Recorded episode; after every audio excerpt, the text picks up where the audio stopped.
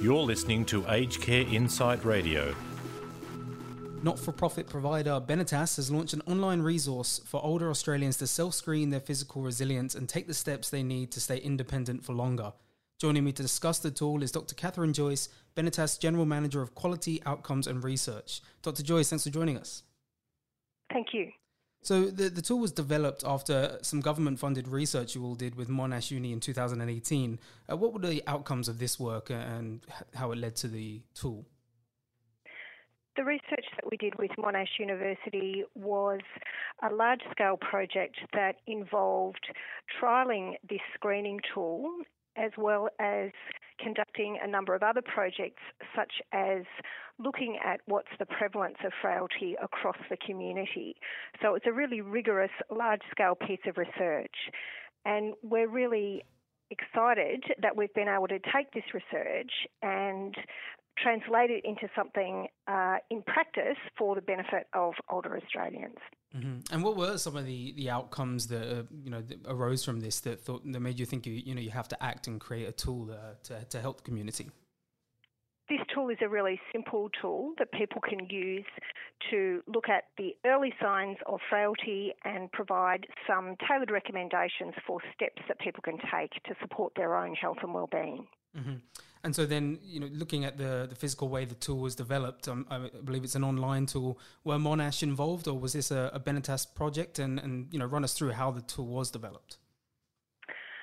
So this tool was developed.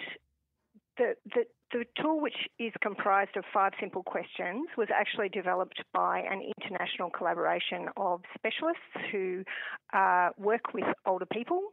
And so the research project that we did with Monash University as a collaboration was trialling that tool and seeing how effective it was as a screening tool with people who, older people who are living in the community, and seeing how effective it is as a screening tool in other contexts, such as with general practitioners, with people who are contacting aged care services, with people who are contacting uh, primary care services.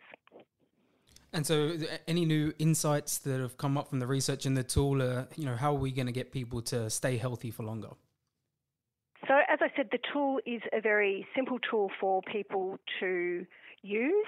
And I guess one of the things that we're really proud of in terms of the resources that we've developed is it's not just this simple tool, but it's a whole package of resources that go along with it to so that people have something actions that they can take themselves in response to the results that the tool gives them you guys are um, effectively putting yourselves out of business almost. Um, you're wanting everyone to, to stay healthier for longer.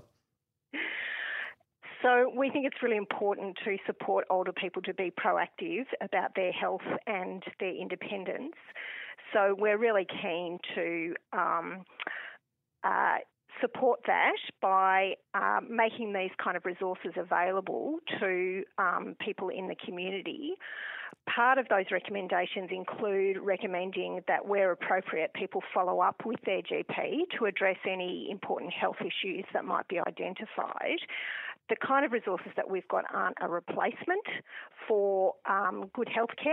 They sit alongside that and are focused on things that people can do for themselves to be proactive in um, being resilient and um, making sure that they can be in the best position to bounce back when something does happen to affect their health.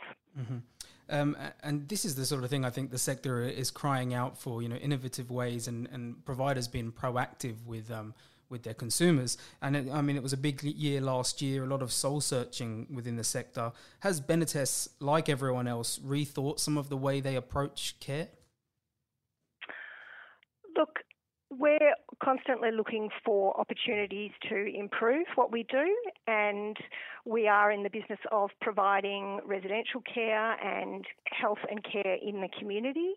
But as I said, we're also recognising that older people uh, many older people are at different stages and have different needs at different stages. So we're really keen to um, make sure that we're there for people right across that journey and starting with when people are healthy and well and uh, doing all the things that we can do to support people to maintain that health and independence for as long as possible. Mm-hmm.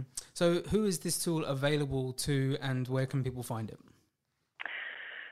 Available to anyone, so it's designed to be used by people who are 60 years and over.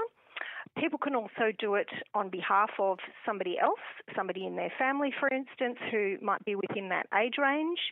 Uh, it's designed for people to uh, complete the tool and it will give people a set of tailored recommendations based on the answers that they give.